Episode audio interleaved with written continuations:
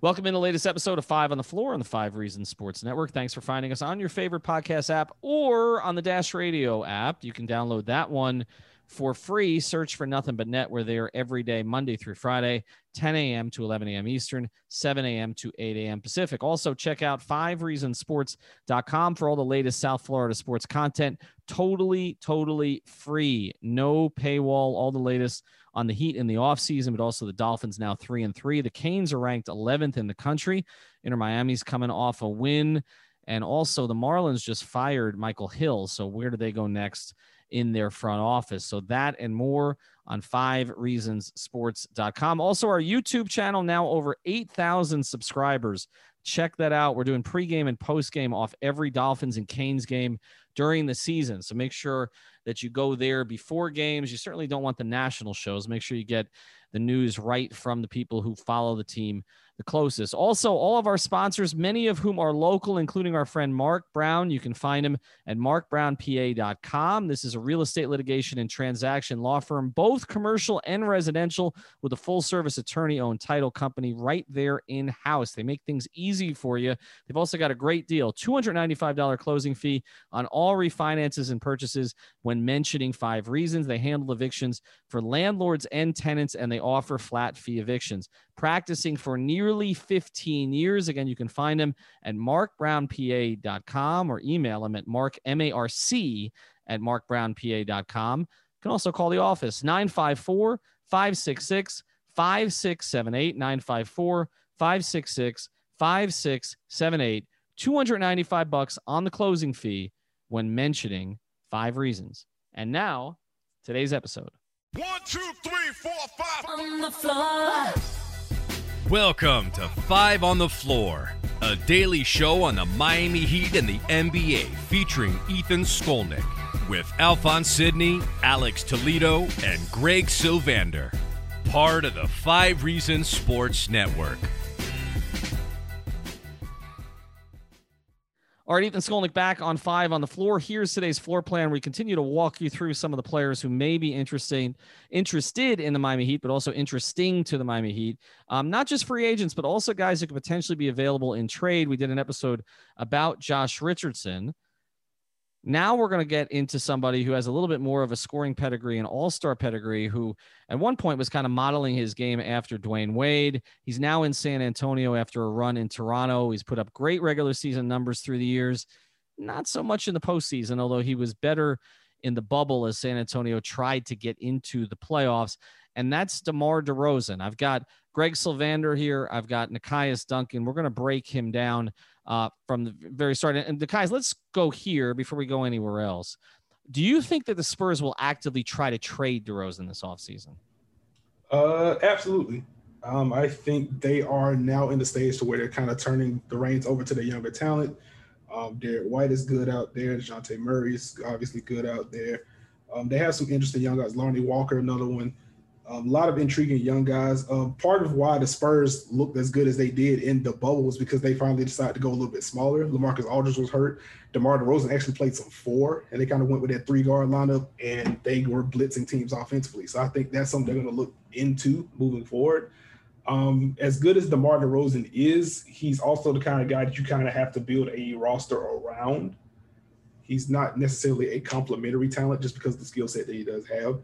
So I think as they transition to a rebuild, I think DeMar DeRozan and I guess Aldridge as well, but since we're talking about DeRozan, I think DeRozan's going to be one of the odd men out there.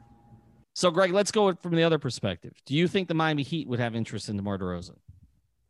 Absolutely. I think that not only did we hear whispers of Heat Spurs conversations related to LaMarcus Aldridge and DeMar DeRozan around the trade deadline. Jabari Young as well has reported that there was some interest there at the deadline, and that, you know, with Jimmy Butler and DeMar DeRozan having a friendship of sorts and being close, that there could be some connections there. It's just a situation of kind of figuring out what exactly San Antonio is looking to recoup in that kind of deal. Miami has the combination of multiple expiring contracts. When you talk about Iguodala and Olynyk, for instance, that like basically matches the money to the 27, almost 28 million that DeMar DeRozan is owed in the last year of his deal, provided he picks up the player option, which I think we all anticipate he will. And then it would just be a kind of about what rounds out the deal to make it worth it for San Antonio. Is it Kendrick Nunn and the 2020 first round pick?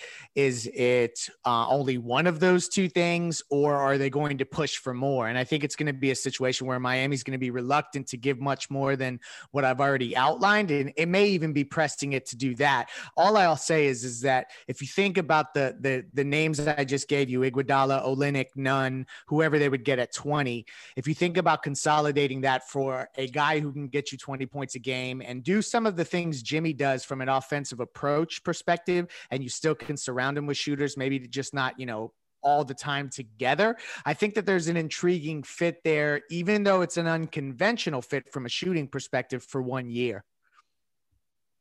Let's go through some of his numbers, his raw numbers here before we get into fit, because you mentioned do some of the things Jimmy can do, but I think one of the concerns that Heat fans have is that he's too duplicative of Jimmy offensively in a lot of different ways and doesn't give you as much space. So, but let's go through the numbers. I mean, statistically, he had a very strong season. I mean, 68 games, 22.1 points, 5.5 rebounds, 5.5 assists, shot 53% from the floor, 84% from the line. Now, of course, 26% from three. It's just not something he's ever developed. Had a higher PER than he has typically, had higher win shares than he's had typically. I mean, San Antonio did not have a great year because they had a lot of injuries and they don't have a lot of great fits. And I know at times, you know, they were better without DeRozan or Aldridge on the floor and sometimes without both of them on the floor. But just statistically, Nekias, he's still pretty damn effective. I mean, I was surprised how good the numbers are. And we're talking about at this stage, how old is he? Is he 30? Let's see. He was born in. Yeah, he's 30. He's 30. Okay. So, I mean, he hasn't totally turned the corner where, I mean, he's kind of on the back edge of his prime right now. How good was he this year, Nekias? He was good. Has continued to make leaps as a passer, which has been huge for him. Once you get him inside of 18 feet, he's almost automatic, can take smaller guards to the post, has an array of pull-ups, has a nasty pump fake. Free throw rate has always been pretty high with him, good finisher. The three-point shot has just kind of been what's holding him back. Outside of maybe 3-month stretch in Toronto where he took them on purpose, he just doesn't take them, and he doesn't make them when they do. So that kind of limits the ceilings of what a DeMar DeRozan-led offense can be. But in this situation, you're talking about him being a complimentary player. The big thing with me when it comes to DeRozan is what kind of role does he want to take? If Miami were to trade for him, if he's assuming that 6-man role that also closes if he has it going, then I think DeMar DeRozan makes a lot of sense for Miami. If he wants to start and kind of be the number 2 option, which his scoring chops and the passing chops kind of give him that pedigree, but the shooting doesn't, then I think it gets a little bit tighter. But I think in San Antonio, he was very good offensively, was still a bit of a turnstile defensively. I think playing him at the 4 actually helped him, kind of limited some of those off-ball lapses. He could just use his brute strength whenever he had a size mismatch. So I think that simplifying those roles helped him a little bit, but he's still a minus on that end, and that also complicates his value. So, Greg, I mean, looking at that, I mean, not great defensively. We've got enough of those here on this roster, right? Can he be hidden defensively with this group? Because, I mean, DeMar DeRozan's not coming here to come off the bench, right? I mean, you would start him. So in the same way that we did the episode about Josh Richardson with Alex, we were trying to figure out would he be a starter, and we kind of decided he would be. What would the starting lineup look like with him? That's a tough conversation. I would imagine that you would have to have Duncan in any lineup that features DeMar DeRozan and Jimmy Butler and Bam Adebayo. So there's your 4, and then it's just essentially who slots in as the 5th guy. And I guess I would lean towards one of the guards, and you know, it's kind of TBD on which one it would be. So you're right there. It is like when you try to put the pieces together, it can get a little weird trying to figure out lineups that would work. I just feel like a guy that can get 25, 5 and 5 that in another year where they're trying to make a run and be as competitive as possible while also not sacrificing any flexibility, they're going to go down a list of options that they like, and they're going to explore all of those options. And I just feel like towards the back end of that list, that's where the DeMar DeRozan stuff comes up. And then maybe it kind of, you worry about the fit later, and you kind of bet on that guys like Jimmy Butler, DeMar DeRozan, that they're going to work, Goran Dragic, that they're going to work together to try to make it fit. And I think you can hide a guy. If you can hide Tyler Hero in spots, I think you can hide DeMar DeRozan getting 25, 5, and 5. And the other thing with DeRozan, last year on the season, I think he averaged 6.5 free throw attempts a game. Jimmy's up there at 9 free throw attempts a game. So that is another element of the game that I think Spoelstra, as much as he created this positionless, let's shoot a lot of threes and have our bigs outside, as much as he kind of led the charge with that initially, I could see him kind of also bucking the trend and going in a more mid-range direction, still getting up the three-point attempts, but just I just wouldn't put it past him to kind of maybe go against conventional wisdom as it relates to fit with a guy like DeRozan. I want to introduce you to another of the great new sponsors of the Five Reasons Sports Network, and it is a sponsor that would be important in any time if you want to have a beautiful workspace, but it's especially important now when you need a safe one as well, and that's SafeCubbies.com, which offers modular office solutions designed to elevate your open office into a modern and safe environment at any budget. You can personalize your workspace with options like whiteboards, magnetic panels, acrylic sheets, and graphic branding. Most of the surfaces are non-porous for easy cleaning and can be removed or replaced within minutes. Now, this is for workplaces. They've got a bunch of different options on their professional series, but also they've got private room solutions, dividers and sneeze guards, and they have a classroom series as well. So if you're involved with a school, this is definitely something your school should check out. This show is sponsored by BetterHelp. What's the first thing you'd do if you had an extra hour in your day? Go for a run, take a nap, maybe check the stats of the latest Miami Heat game? I've got a better idea. A lot of us spend our lives wishing we had more time. The question is, time for what? If time was unlimited, how would you use it? The best way to squeeze that special thing into your schedule is to know what's important to you and make it a priority. Therapy can help you find what matters to you so you can do more of it. I've benefited from therapy. I went through some life changes, major life events, had some difficulties, wasn't a believer in therapy, but it helped me and it can help you also. So if you're thinking of starting therapy, give BetterHelp a try. It's entirely online, designed to be convenient, flexible, and suited to your schedule. Just fill out a brief questionnaire to get matched with a licensed therapist and switch therapists anytime for no additional charge. So learn to make time for what makes you happy with BetterHelp. Visit BetterHelp.com/Miami Heat today to get 10% off your first month. Again, that's BetterHelp, HELP.com/Miami Heat. Of course, if we have school in the fall. And that's the point here. We were entering a new normal period with COVID-19. SafeCubbies.com, which is locally owned, is the place that you want to go. The phone number is 754-216-1071. Again, that's 754-216-1071 or SafeCubbies.com. Yeah, that's interesting. And, also what matters is that he has the seal of approval from Butler and from Wade, which he does. So I do think that matters in this organization. I know Jimmy thinks a lot of him. I know Dwayne always thought a lot of him, kind of saw him in some ways as an heir to him and some of the things that he does in the mid-range. I guess the other concern, though, Nekias, is that the postseason stuff is real. Like I saw a stat, I guess, a year ago, where basically they looked at whose performances went up the most in the postseason, whose went down the most. And it was like, it basically explained the Masai Ujiri trade, because on one end of the spectrum was Kawhi and on the other end of the spectrum was DeRozan. And I know Heat fans are kind of freaked out by guys who don't perform in the playoffs. I mean, we just saw it with Nunn, but it's a little unfair with him because it's so soon. But Eddie Jones was one, Jamal Mashburn, where there was always these concerns about whether they would shrink when it mattered. We saw that with a lot of players in the bubble this year. Is that real for DeRozan? I mean, does he get progressively worse in the playoffs? I think it's real in the sense that his limitations offensively and to a lesser extent defensively, or probably more on the defensive front, just those limitations come into play because the playoffs become slower. They become more mismatch based. And what we saw in the East all those years, especially when Toronto was facing LeBron-led Cleveland, it's just get DeMar DeRozan on an island and either get a good shot at the rim or force help and then get an open three-pointer out of it. And teams are able to do that against him on the defensive end. Offensively, the lack of shooting hurts. Teams are able to prepare for you.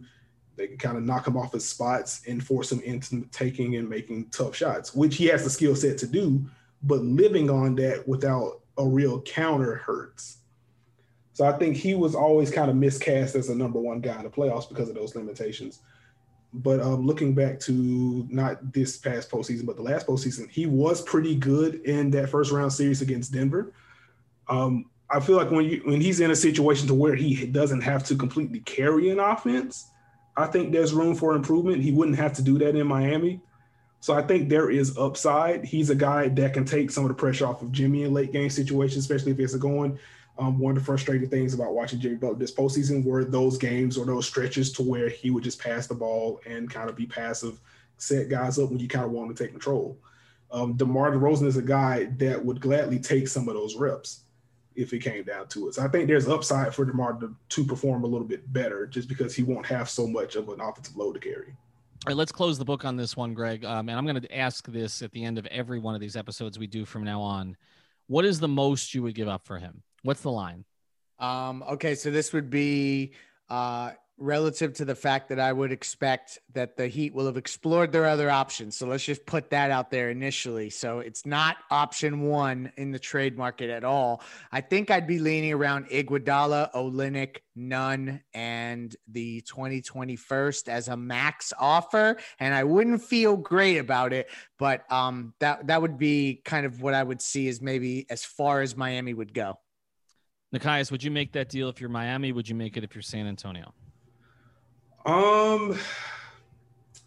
I feel like it's a bit of a no on both sides. Like from Miami, I would just worry about DeMar's offensive fit. Like the shooting really worries me. There's a case to be made that it can work, but a lot of things would have to go right for it to work.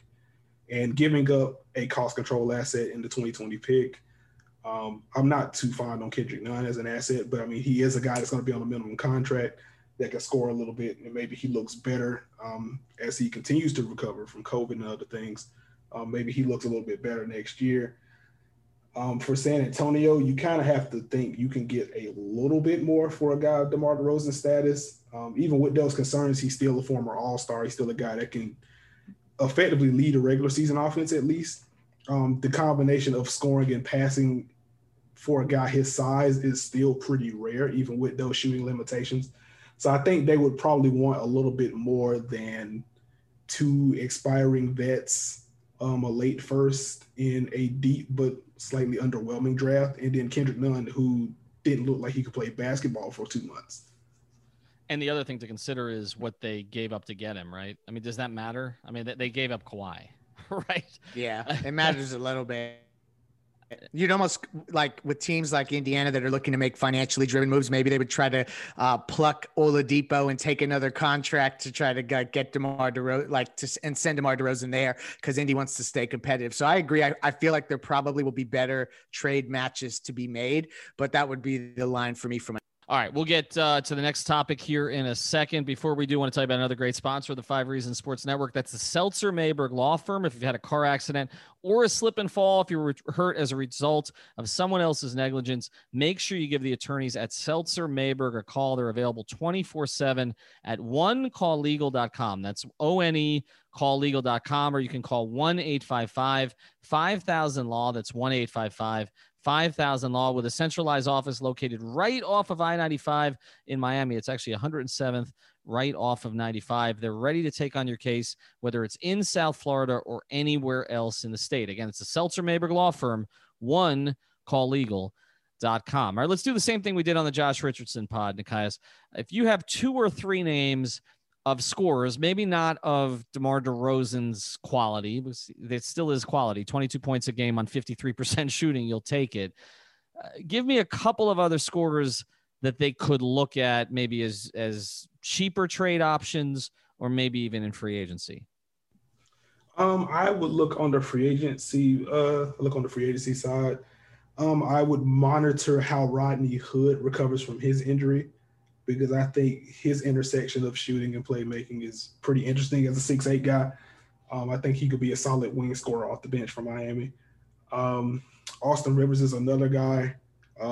Definitely runs hot or cold, but he is a guy that can get to the rim just about whenever he wants to, and is a solid spot-up shooter. And he's a feisty guard defender as well, can guard the 1-2, has guarded up in Houston since they play as small as they do. He's comfortable banging with some threes.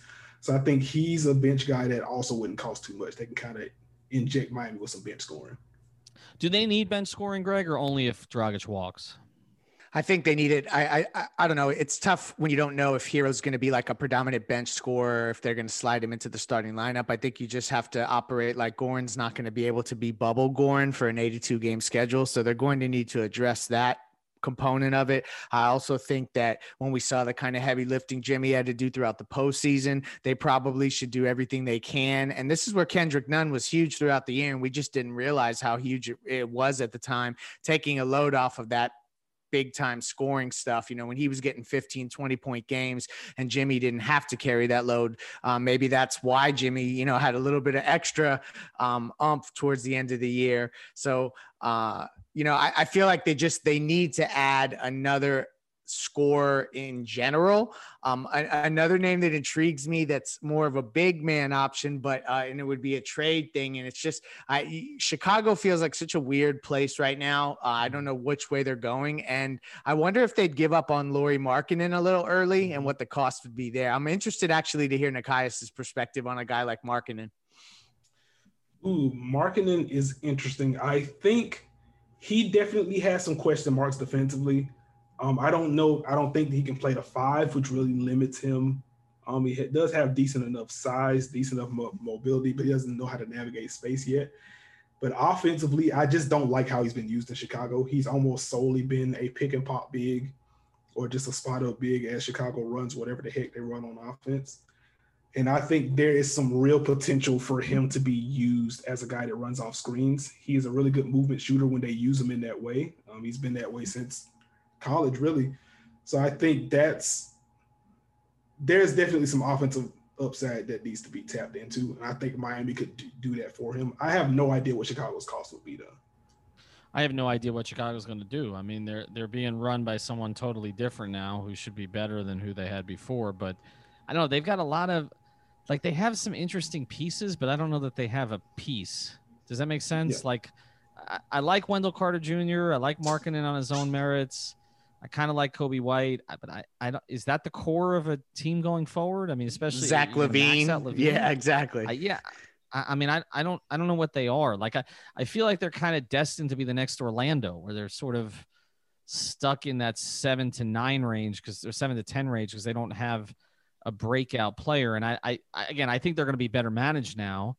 I can't pronounce Arturo's last name, but the assistant GM from Denver, but basically, I think they'll be better managed, but I don't know necessarily that they have a piece to build with, and I don't think they're ever going to be bad enough to get that piece. So they may be stuck in a little bit of purgatory. All right, check out 5reasonsports.com. Check out our sponsors. Also, I didn't mention them on this episode, but Prize Picks. You definitely, if you're playing daily fantasy, particularly during the World Series, check it out. Go to FIVE. Use that code at prizepicks.com, and you'll get your deposit doubled. So make sure you check out prizepicks.com. mybookie.ag, the code is 5 on the floor. Can make some money here going forward, again, on the World Series, NFL games, college games, and the like. Thanks to Nekias for joining us. You can catch his work at basketballnews.com. Of course, Greg Sylvander is now Greg Sylvander on Twitter. You can find me, Ethan J. Skolnick, on the radio also at onsideradio.com. That's every day, 10 a.m. to 11 a.m. That's going to be the 5 Reasons Sports Hour with many of the hosts and guests that you hear here on 5 Reasons Sports podcast. You're going to hear on that program as well. Thanks for joining us. Thank you for listening to the 5 on the Floor on the 5 Reasons Sports Network. 1, 2, 3, 4, 5 on the floor.